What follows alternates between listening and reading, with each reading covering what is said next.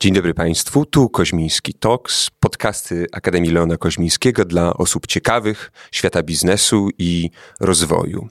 Nazywam się Michał Ziółkowski, jestem adiunktem w Akademii Leona Koźmińskiego, specjalizuję się w prawie konstytucyjnym. Moją i Państwa gościnią jest profesor Monika Całkiewicz, profesorka w Akademii Leona Koźmińskiego, specjalistka w zakresie prawa karnego, kryminologii oraz prawa karnego procesowego. Profesorka, której biografia pełna jest bardzo ciekawych historii i też zawodowych zwrotów akcji. Profesorka Całkiewicz była prokuratorką, była prorektorką do spraw studiów prawniczych w Akademii Leona Koźmińskiego, była wicedziekanką Okręgowej e, Izby Radców Prawnych w Warszawie, jest dziekanką Okręgowej Izby Radców Prawnych w Warszawie. Za swoją pracę naukową odebrała nagrody Polskiego Towarzystwa Kryminologicznego. Mam tu na myśli doktorat e, oraz habilitację pani profesor. Jest autorką licznych publikacji, które publikują bardzo prestiżowe, najbardziej w zasadzie prestiżowe polskie czasopisma prawnicze, Państwo i Prawo na przykład. To nie jest lokowanie produktu, tak po prostu jest. Oprócz tego opublikowała też wiele książek i pozycji popularno-naukowych, które łączą jej doświadczenie zawodowe z ogromną wiedzą prawniczą, ale także też doświadczeniem praktycznym. Witam cię serdecznie, Moniko. Bardzo dziękuję, że zgodziłaś się przyjąć nasze zaproszenie i bardzo się cieszę, że mogę z tobą porozmawiać o twojej drodze naukowej, twoich wyborach, twoich badaniach naukowych, które z mojej perspektywy są, są, są niezwykle ciekawe. Nie tylko dlatego, że jest w nich bardzo dużo o zbrodniach, czasami niewyjaśnionych, tajemniczych, ale też e, i, o, i o zabójstwach, ale to są takie badania, z których ja jako konstytucjonalista mogłem się wiele nauczyć i dowiedzieć wiele o mm, tym, y, że nauka prawa to nie jest tylko czas spędzony w bibliotece, że nauka prawa to nie jest tylko, tylko teoria, ale pewna szczególna umiejętność wykorzystania praktycznej wiedzy, doświadczenia życiowego, intuicji przy interpretacji przepisów e, i przy kwalifikacji poszczególnych stanów faktycznych. Bardzo dziękuję za to doświadczenie. To jest dla mnie bardzo, bardzo pouczające. Natomiast muszę Cię o to zapytać. Skąd w Twoim dorobku naukowym tyle zabójstw i skąd to zainteresowanie badawcze i kierunek badań? Hmm. Myślę, że właśnie to jest efekt połączenia nauki i praktyki, bo kiedy byłam asesorem, potem prokuratorem, to w mojej prokuraturze wtedy rzeczywiście prowadzone były śledztwa dotyczące wielu bardzo ciekawych zabójstw. Ja, co prawda, pracowałam e, w innym wydziale, ale chodziłam sobie do kolegów na śledztwa i albo ich podpytywałam, albo czytałam akta. No i doszłam do wniosku, że to jest coś, co chyba będzie mnie zajmowało naukowo i to dosyć długo. Um. Wiesz, to jest przełamanie jakiegoś takiego niezwykłego tabu, bo mamy wszyscy jakieś swoje granice. Taką granicą e, dla większości osób jest nie zabijaj drugiego człowieka. To życie jest taką wartością nadrzędną. I ktoś, kto tę wartość e, depcze, ktoś, kto pozbawia życia drugiego człowieka, przełamuje takie tabu właśnie, jakąś granicę moralną, dla większości nieprzekraczalną, no to trochę chyba fascynuje, nie tylko naukowca, zwykłego człowieka też. Bardzo dziękuję za to. Tak naprawdę chyba teraz uświadomiłeś mi, że ten dzisiejszy podcast powinniśmy nazywać przełamywaniem tabu, dlatego że w kolejnych e, e, swoich publikacjach, o czym jeszcze będzie dzisiaj za chwilę mowa, e, przełamujesz kolejne tabu, też tabu społeczne dotyczące e, sprawców, e, ale też i ofiar. Ale skoro mówisz o przełamywaniu tabu, to muszę Cię zapytać o Twoje doświadczenie. I skoro wspominasz ten, ten okres pracy y, w y, prokuraturze, powiedz mi, e, ile czasu zajęło Ci przełamanie się e, do tej bardzo trudnej i wymagającej specyficznej pracy. Jak to zrobiłaś? Oględziny zwłok, o których później napisałaś bardzo ciekawą i pouczającą książkę. Myślę, że studenci ją bardzo cenią. Um, to nie jest najłatwiejsza czynność na świecie. Ostatnio nawet opowiadałam studentom o moich wyborach życiowych. E, w tym roku mój syn zdawał maturę. Ja sobie przypominałam e, swoją czwartą klasę licealną.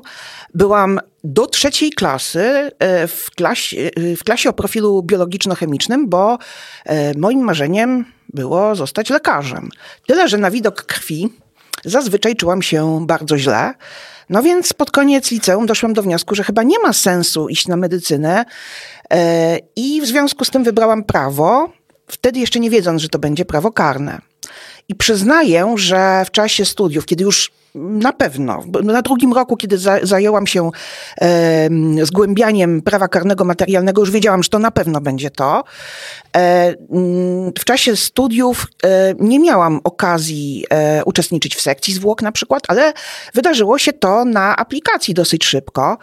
E, I okazało się, że to nie jest takie straszne, jak mi się wydawało. To jest chyba kwestia jakiegoś przekonania siebie, że e, to jest element pracy, który no, jest może mniej ciekawy, bardziej ciekawy dla niektórych, przerażający, ale jest to element pracy, który, którą po prostu się wykonuje. I okazało się, że bez problemu chodziłam na sekcję zwłok, często za kolegów, e, czy jeździłam na oględziny zwłok, bo e, zadaniem prokuratora jest kierowanie oględzin, oględzinami zwłok na miejscu, e, gdzie zostały znalezione, e, jeżeli zachodzi podejrzenie przestępnego spowodowania śmierci.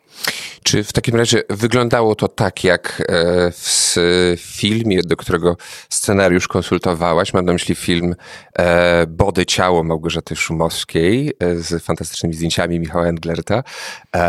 Czy tak wyglądała twoja praca prokuratorska?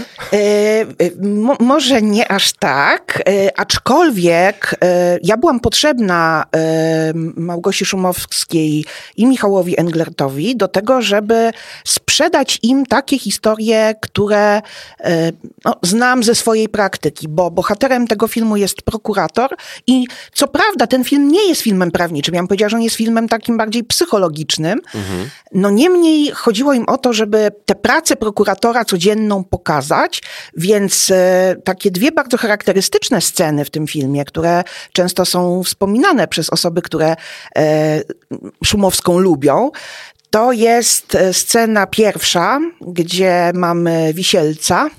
I potem scena oględzin w takiej e, publicznej toalecie. E, to są historie, które nie zostały wymyślone, to są historie z mojej praktyki. Niesamowite. takich historii e, e, w Twojej działalności naukowej jest więcej. E, muszę zapytać w takim razie, co ze zbrodnią prawie doskonałą. Dekadę temu w reportażu, w wywiadzie z Iwoną Szymalą omawiałaś historię i zarazem starałaś się wyjaśniać czytelnikom, że nie ma czegoś takiego jak zbrodnia doskonała, są jakieś granice, a zawodowiec jest w stanie rozpoznać, uważny zawodowiec jest w stanie rozpoznać sprawcę, nawet choćby po latach. No i teraz moje pytanie jest takie, czy twój pogląd choćby trochę się zmienił przez tę dekadę w kontekście nowych doświadczeń i tego, co chociażby ja jako bierny czytelnik gazet yy, doświadczam praktycznie każdego dnia. Nie, nic się nie zmieniło. E, Michał Chudzik, który pracuje ze mną w Katedrze Prawa Karnego, kiedyś wymyślił taką definicję zbrodni doskonałej i ja tę definicję często od niego pożyczam. Michał mówi, że zbrodnia doskonała to jest taka zbrodnia, którą ktoś sobie wymyślił, zaplanował, ale nigdy nie zrealizował, bo tylko wtedy możemy być pewni, że nie zostaniemy wykryci. Ja kiedyś um, zostałam podpisana przez dziennikarza w wywiadzie specjalistka od zabójstw. Zresztą potem wiele telefonów e, odebrałam z pytaniem, ile biorę, bo są osoby do zlikwidowania. Zupełnie serio mówiąc, myślę, że mam taką wiedzę i takie doświadczenie, że mogłabym próbować zbrodnię doskonałą planować, ale z drugiej strony wiem, że ona nigdy nie byłaby doskonała, bo nie byłabym w stanie w stu procentach zabezpieczyć się przed możliwością wykrycia. Zawsze zostawiamy jakieś ślady. W dzisiejszych czasach rozwój kryminalistyki jest tak ogromny, że y, właściwie na podstawie jednego włosa jesteśmy w stanie zidentyfikować osobę. Więc y, nie potrafiłabym zabezpieczyć się w stu procentach przed y, po prostu wykryciem mnie jako sprawcy przestępstwa. Stąd to nie jest tak, że e, wszyscy sprawcy zabójstw e, są wykryci, ale to nie chodzi o ich genialność, tylko raczej o niedoskonałość organów ścigania. To muszę o to zapytać w takim razie. E, mówisz o rozwiniętych technikach w kryminalistyce. Jak często w swojej pracy musisz korzystać z wiedzy i narzędzi pochodzących spoza nauk prawnych? Teraz rzadziej, bo rzeczywiście ta praca wykrywcza to przede wszystkim jest bazowanie na zdobyczach kryminalistyki. A ja w tej chwili prowadzę sprawy karne jako pełnomocnik czy jako obrońca. Zresztą zdarza się, że trafiam do postępowania dopiero na etapie postępowania sądowego, kiedy właściwie materiał dowodowy, który został zgromadzony, jest kompletny albo prawie kompletny. Więc tak naprawdę to moje wykorzystywanie kryminalistyki dzisiaj ogranicza się do składania wniosków dowodowych, ale o przeprowadzeniu jakichś czynności decyduje już nie ja, tylko organ procesowy. Hmm. A co powiedziałabyś w takim razie o takim hipotetycznym e, prawniku, karniście, e, który, nie wiem, wyobraźmy sobie, nie sięga do wiedzy psychologicznej, do wiedzy socjologicznej i tak po prostu wykłada przepisy prawa? E, myślę, że jeżeli to jest prawnik, e, teoretyk, to w szczególności w zakresie prawa karnego materialnego może być dobrym naukowcem, dobrym nauczycielem akademickim. E, dla mnie w szczególności procedury, czyli to, czego uczę, postępowanie karne, to to jest jednak nie tylko nauka, ale też rzemiosło. I wydaje mi się, że dużo łatwiej jest mi uczyć studentów i publikować, kiedy wiem, jak przepisy, o których piszę czy o których mówię, e, są stosowane w praktyce.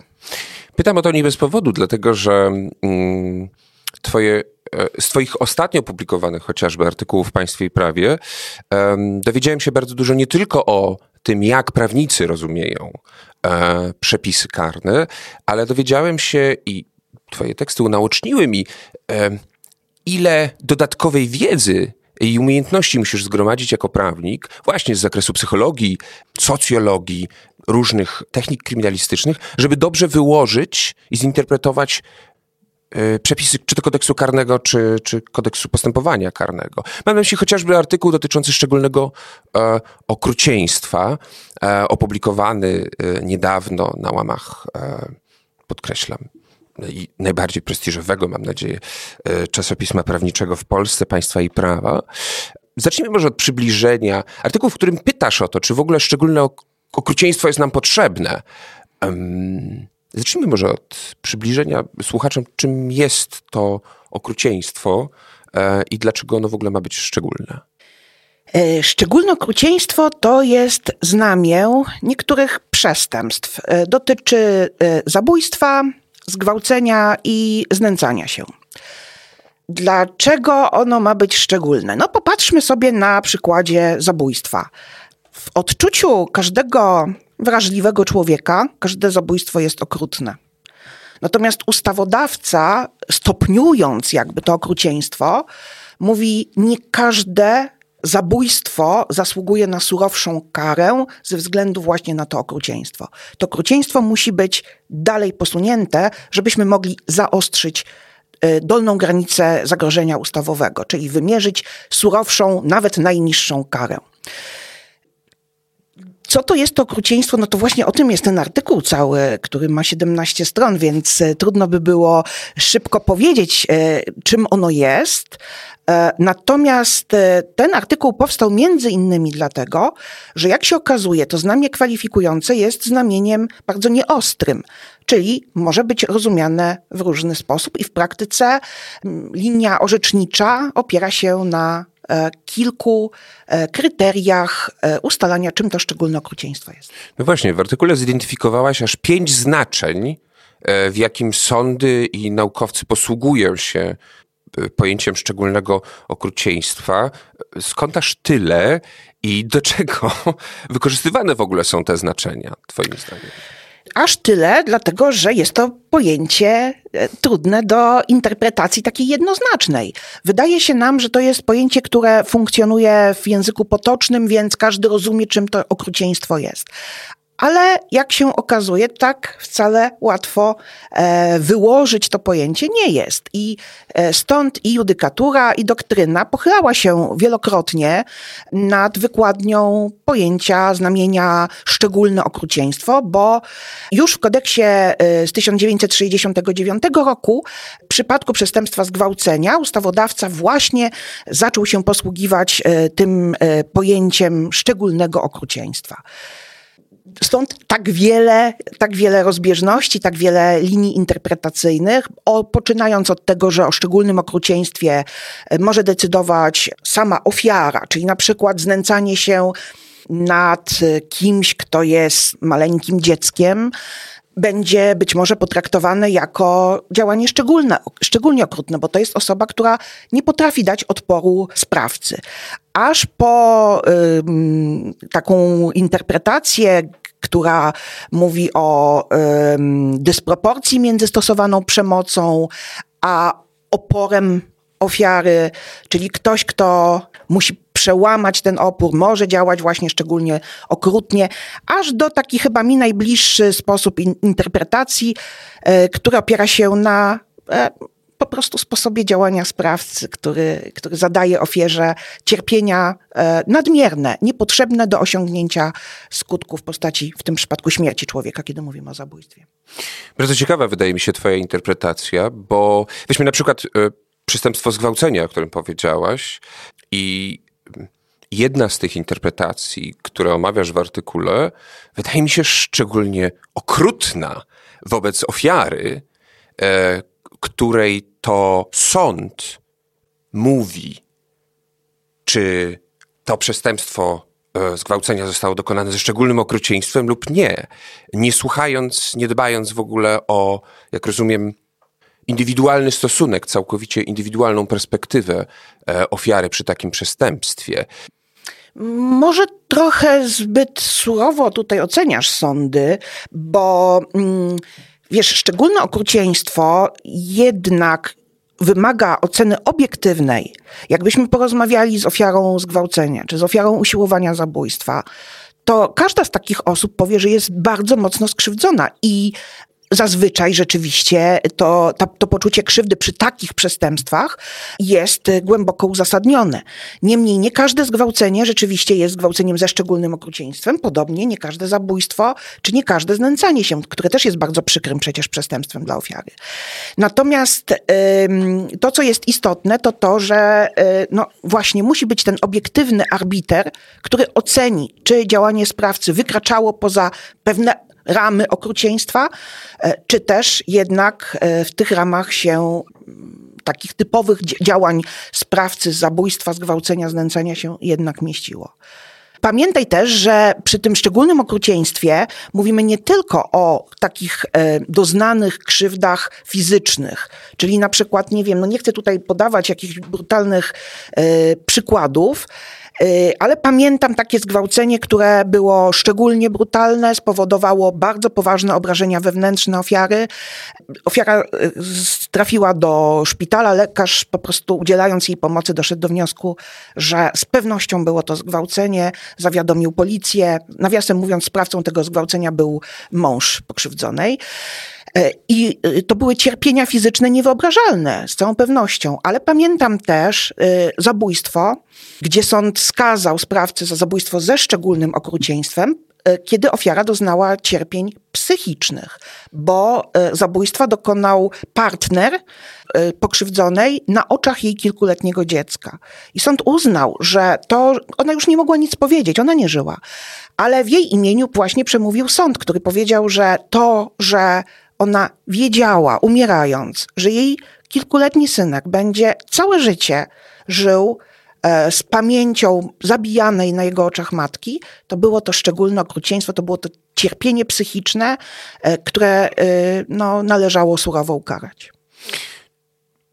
Mm, czy zatem Twoim zdaniem to szczególne okrucieństwo, tak wieloznaczne i różnie interpretowane, um, powinno zostać w przepisach karnych? Wyraziłam taki pogląd e, w artykule, że e, ono jest zbędne. Jakkolwiek źle to nie brzmi. Zresztą w tym artykule napisałam też, że prawdopodobnie całkowita eliminacja szczególnego okrucieństwa z kodeksu karnego dzisiaj jest niemożliwa, dlatego że mamy bardzo punitywnie nastawionego ustawodawcę i dosyć punitywnie nastawione społeczeństwo. Znaczy, ludzie się cieszą, kiedy słyszą, że podwyższane są kary za przestępstwa. E, zapewnia to im, nie wiem, jakąś, jakieś poczucie bezpieczeństwa, czy sprawiedliwego odwetu za, kar, za popełnione przestępstwo. E, więc chyba można włożyć między bajki to, że ustawodawca z tego szczególnego okrucieństwa zrezygnuje. Natomiast dlaczego ja uważam, że ono jest zbędne? Dlatego, że e, w przypadku zabójstwa to jest znamię, nie tylko zresztą w przypadku zabójstwa, w przypadku każdego z tych przestępstw, ale skupmy się na zabójstwie. Jest to znamię kwalifikujące. Co to oznacza? Oznacza to, że ustawodawca podwyższył granicę, ale mówimy tutaj o dolnej granicy zagrożenia ustawowego, e, za e, to przestępstwo. Bo o ile możemy mówić tylko o podwyższeniu tych dolnych granic, nie mówimy o podwyższeniu górnych granic, dlatego że za każde zabójstwo grozi najsurowsza kara, czyli kara dożywotniego pozbawienia wolności. Stąd, skoro i tak zabójcę działającego ze szczególnym okrucieństwem mogę skazać na karę eliminacyjną w gruncie rzeczy, bo karę, która na całe życie odseparuje go od społeczeństwa, to nie widzę potrzeby podnoszenia tej dolnej granicy. To jest chyba trochę też taki wyraz braku zaufania właśnie do sądów. Natomiast nie znam takiego przypadku, kiedy sąd za działanie ze szczególnym okrucieństwem wymierzyłby niską karę. To jest zawsze okoliczność mm, podnosząca po prostu wymiar kary w praktyce.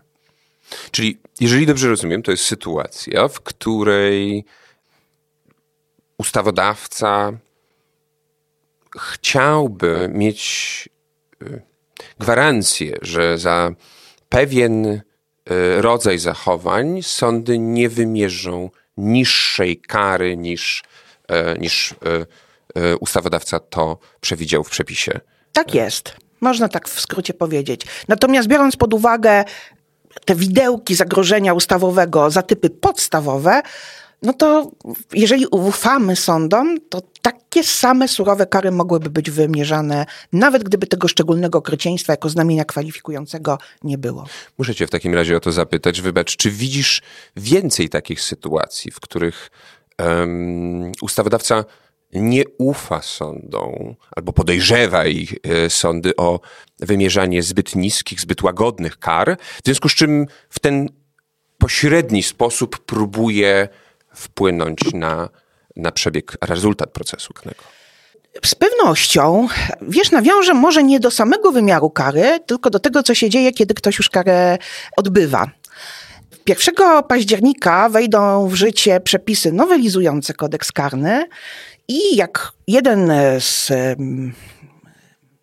ojców, można powiedzieć, tej nowelizacji, przedstawiciel ministra sprawiedliwości powiedział: Prowadzamy bezwzględne dożywocie. Dożywocie nie jest karą dożywotniego pozbawienia wolności. Tak nawiasem mówiąc, to jest instytucja prawa cywilnego, ale miejmy nadzieję, że takie przejęzyczenie y, przedstawiciela ministra sprawiedliwości no, nie wpłynęło na to, co on rzeczywiście chciał powiedzieć. A chciał powiedzieć tyle, że są tacy sprawcy przestępstw, którzy nigdy nie powinni wyjść na wolność. W związku z tym sąd będzie mógł orzec karę dożywotniego pozbawienia wolności, zastrzegając, że sprawca nigdy nie może ubiegać się o warunkowe przedterminowe zwolnienie. I tutaj dwie rzeczy. Pierwsza rzecz, to nie jest tak, że po tych magicznych 25 latach każdy, kto dokonał na przykład zabójstwa, bo za to przestępstwo taką karę można wymierzyć, wychodzi na wolność. Pisze sobie pismo i to jest automat, wychodzi na wolność po 25 latach, mimo tego, że powinien całe życie spędzić w zakładzie karnym. Otóż nie. Za każdym razem taki wniosek jest rozpoznawany i sąd decyduje o tym, czy ten sprawca zresocjalizował się na tyle, żeby rozpocząć życie w społeczeństwie, czy też powinien odbywać tę karę dalej. ustawodawca y, no, wcześniej przewidywał możliwość tego e, wyjścia na wolność po 25 latach, ale nigdy nie powiedział, e, że to jest standard. I to jest jedna rzecz. A druga rzecz, moim zdaniem ta nowelizacja w ogóle nie przewiduje tego, co dzieje się w psychice sprawcy, który nie ma żadnej nadziei. Zobacz, Michał, jeżeli odbywam karę dożywotniego pozbawienia wolności i wiem, że nigdy na wolność nie wyjdę, to y, te granice właśnie, ta, ta moralność właściwie nie istnieje. To znaczy, ja nie zostanę już ukarana surowiej. Mogę łamać porządek prawny, mogę zabić współwięźnia, mogę y, zgwałcić strażniczkę więzienną, bo mi nic więcej nie zrobią. Mhm. Więc jest to taka prosta droga do totalnej demoralizacji. Bardzo Ci dziękuję za to yy, i za ten przykład, bo Twoje kolejne przełamywanie tabu uświadamia mi, że mimo tego, iż jestem prawnikiem, nie jestem wolny albo mogę być podatny również na pewien rodzaj populizmu penalnego, który, który koniec końców powoduje, że nie jestem w stanie ocenić e, dobrze e, złożoności zjawiska, jakim, e, jakim jest zabójstwo, czy też w ogóle czyn karalny. No, ale w takim razie muszę Cię o to zapytać, bo o tym jest jedna z Twoich ostatnich książek, bardzo, bardzo nietypowa, bo w swoim dorobku masz również mm, kilka książek, reportaży, które łączą Twoją wiedzę i mm, praktykę prawniczą z popularno-naukową formą, z e, reportażem. Jedna z Twoich ostatnich książek zatytułowana jest Ofiary w sutannach. E, książka Ofiary w sutannach została wydana przez wydawnictwo Znak w 2022 roku. Jest to wyjątkowa książka, nie tylko dlatego, że dotyka tematu tabu, e, dotyka bardzo delikatnej kwestii i złożonej, zwłaszcza w polskim społeczeństwie. Jest ona też trudna do mm, omawiania, aby uniknąć e, spoilerów i nie odebrać czytelniczce lub czytelnikowi pewnej satysfakcji i przygody intelektualnej, którą mogą mieć, kiedy odkryją grę, którą jako autorka prowadzisz też z czytelnikiem. No ale spróbujmy. Przede wszystkim, skąd ten temat i skąd zainteresowanie ofiarami w sutannach? Żeby być uczciwą, muszę powiedzieć, że temat wymyśliła współautorka, czyli Małgosia Błaszczuk, dziennikarka pracująca na co dzień w Chicago. Małgosia od kilku lat chodziła z pomysłem napisania książki ze mną i e, mówiła o zabójstwach. Ja powiedziałam, nie, o zabójstwach już tyle było. Ona powiedziała, ale o zabójstwach księży. No i okazało się, że ten temat chodził jej po głowie na skutek e, bardzo dziwnego zgonu księdza, który pracował w jednej z polonijnych parafii w Chicago. E, więc ja się do tematu przyznać e, do końca nie mogę. Mogę powiedzieć tylko tyle, że ja się po prostu na niego e, zgodziłam, ale nie byłam jego autorką, nie wymyśliłam go. W książce podejmujecie mm, historię zabójstw księży, bardzo różne historie, które jednak łączy co najmniej jedna wspólna rzecz tak, może poza jedną, jedyną historią, w pozostałych przypadkach ta ofiara w sutannach sporo miała na sumieniu. No właśnie, książka jest pretekstem do z jednej strony opowiedzenia o dosyć szczególnych czynach wymierzonych osoby, które zajmowały mm, doniosłą bardzo często funkcję w lokalnej społeczności, ale z drugiej strony jest też opowieścią o sprawcach. Sprawcach też bardzo często ofiarach. Ofiarach pewnego kontekstu społecznego, ofiarach czynów innych, innych sprawców. Dla mnie książka pokazała wielopoziomowość i złożoność zjawiska, jaką, jakim jest zabójstwo. Książka dotyka też bardzo delikatnych tematów, takich jak wykorzystywanie seksualne nieletnich. I rozmawiasz w niej również z ofiarami. Powiedz mi, mm,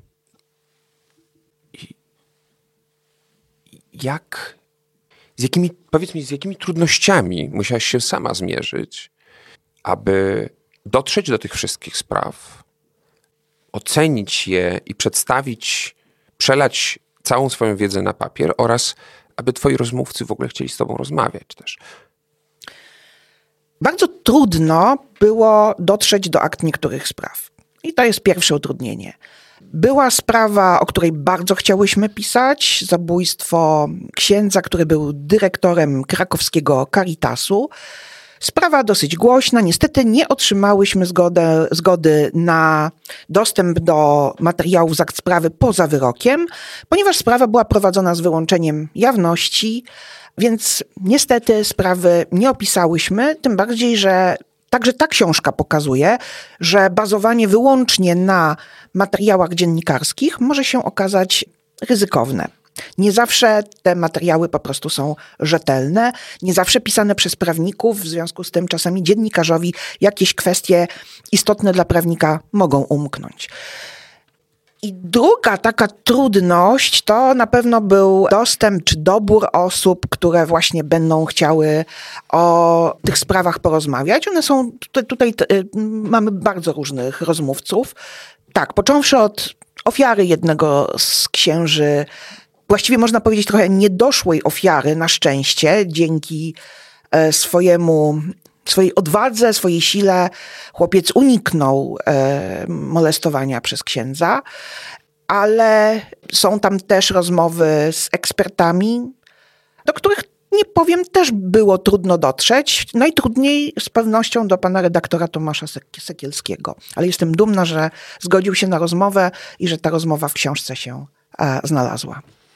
Książka tak naprawdę zachęcam Państwa ogromnie do lektury tej książki, bo znajdziecie tam Państwo nie tylko bardzo pogłębione spojrzenie na e, trudne sprawy, w których ofiarami, no właśnie, są osoby w sutannach, ale w książce znajdziecie Państwo nie tylko refleksje o bardzo złożonych zjawiskach, jaką, jakimi są przestępstwa w których ofiarami są księża, ale książka stała się też miejscem dyskusji o szerszej dyskusji tak naprawdę. Rozmawiasz przecież w niej z e, współautorem scenariusza do filmu Claire, Wojciechem Smarzowskim. Rozmawiasz w niej e, z mecenasem Mikołajem Pietrzakiem, obrońcą, adwokatem, o różnych strategiach i wizji, wizji tego rodzaju przestępstw w szerszym społecznym kontekście. Utkwiło mi w szczególności wypowiedź Mikołaja Pietrzaka, że tam, gdzie w roli oskarżonego pojawia się ksiądz, rabin czy kapłan jeszcze innego wyznania, e, mówi Mikołaj Pietrzak, to często z perspektywy społecznej sądzi się nie księdza, ale całą wiarę, wiarygodność danego kościoła, całej instytucji, której się wierzy i której się ufa. Jak Jakie znaczenie miał dla ciebie jako współautorki ten kontekst społeczny i tabu, którym otoczone są tak naprawdę ofiary w sutannach? Chyba jak e, zaczynałyśmy pracę nad tą książką, to żadna z nas nie zdawała sobie sprawy z tego, że tam będzie drugie dno. Więc to, o czym mówisz, ta taka potyczka intelektualna, wyszła trochę, e, trochę niechcący. Myślałyśmy, że opiszemy sprawy interesujące właśnie z tego powodu, że no właśnie, o tym tabu mówiłam. Dla wielu osób zabicie człowieka to już jest coś niewyobrażalnego, a zabicie księdza to, no to tak trochę jak Mikołaj powiedział, to to już w ogóle się nie mieści w żadnych regułach dla większości społeczeństwa, w szczególności dla osób, które są osobami wierzącymi, chodzącymi do kościoła. Ten kontekst, tak jak powiedziałam, wyszedł trochę przypadkiem, bo o ile przy jednej ze spraw od razu z przekazów medialnych mogłyśmy wnioskować, że ksiądz miał skłonności do chłopców, to na przykład pierwsza sprawa, która została opisana w tej książce, sprawa gdzie ksiądz e, miał zupełnie inne skłonności, a mianowicie skłonności do prawdopodobnie do przemytu i to także dzieł sztuki. To była sprawa, która e, wyglądała na bardzo nudną, na zwykłe takie zabójstwo na tle rabunkowym księdza i dopiero analiza, taka pogłębiona akt i rozmowy z policjantami, którzy przy tej sprawie pracowali, pokazały, że no właśnie, ofiara, która sporo sama ma y, za uszami. Natomiast ja się bałam, pisząc tę książkę, że reakcja mm, osób, które ją będą czytały, mm, będzie dla nas mm, trudna, nieprzyjemna, powiedzmy to w ten sposób. Pocieszałam się, że po filmie Claire i po filmach braci Sekielskich to już właściwie ta książka nie będzie robiła takiego wrażenia, ale bałam się, że osoby, które skuszone tytułem ofiary w sutannach dowiedzą się o drugim dnie, czyli o takim podwójnym czasami życiu księży, będą miały za złe, że takie y, sprawy są opisywane. Dla wielu osób mówienie o księdzu źle, to jest mówienie źle o wierze, o kościele, o Bogu. A tutaj to jest właśnie to, co powiedział Tomasz Sekielski w e, rozmowie. To są dwie różne rzeczy. I można być głęboko wierzącym, a potrafić zauważyć zło, które wyrządza ten konkretny ksiądz. Z jaką reakcją spotkałaś się po opublikowaniu już tej książki? Zaskakująco pozytywną. Właściwie właściwie nie było ani jednego jakiegoś, nie wiem, nienawistnego wpisu, komentarza. Oczywiście były recenzje także krytyczne. Natomiast y, to jest prawo każdego czytelnika, żeby ocenić, czy książka się podobała, czy nie. Natomiast rzeczywiście nie było takich ocen, że o tym nie należy pisać. Bardzo mnie to cieszy, bo mnie ta książka wiele unaoczniła rzeczy zjawisk, z których nie zdawałem sobie wcześniej, wcześniej sprawy, za co Ci bardzo dziękuję. Ale teraz y, powiedz mi proszę w takim razie, jakie będzie to następne tabu, które planujesz w swojej pracy naukowej przełamać? Chyba pozostanę przy zabójstwach, tylko tym razem chciałabym się zająć e, zabójstwem dziecka. Temat, który nie powstał dlatego, że kilka dni temu bardzo głośno było o zabójstwie kilkuletniego chłopca, Kamilka. To jest temat, który już długo w sobie noszę. Oczywiście tym razem będą to badania naukowe, a nie popularno-naukowe, bo chciałabym się zastanowić i nad tym, jak ustawodawca powinien reagować na zabójstwo dziecka. I chciałabym porozmawiać też o y, takim przestępstwie, które jest przestępstwem szczególnym, nazywamy je dzieciobójstwem. Jest ono szczególne, dlatego że prawnicy mówimy, że to jest przestępstwo indywidualne, to znaczy może je popełnić tylko matka i tylko w bardzo szczególnych okolicznościach. Więc mam nadzieję, że to będzie kontynuacja zabójstw, ale w zupełnie innym kontekście. Czekam zatem na, na, na, na Twój kolejny artykuł naukowy. Czy myślałaś o swoim podcaście kryminalistycznym. Twoje książki są przecież punktem odniesienia e, w niektórych podcastach. Dlaczego sama e, jeszcze nie, nie masz własnego? Ponieważ jesteś kolejną osobą, która o to pyta, bo bardzo często pytają mnie studenci, dlaczego pani nie ma swojego podcastu? Przecież byśmy słuchali. To dochodzę do wniosku, że jednak przemyślę ten temat. Bardzo się cieszę. Dziękuję Ci bardzo. Moją i Państwa gościnią była profesor Monika Całkiewicz, profesorka Akademii Lona Koźmińskiego, ekspertka z dziedziny prawa karnego, prawa karnego procesowego i kryminalistyki, autorka wielu publikacji naukowych oraz popularno-naukowych, w tym e, reportaży, które również prawnikom, myślę, mogą otwierać oczy i pokazywać złożoność zjawisk, które reguluje prawo, prawo karne.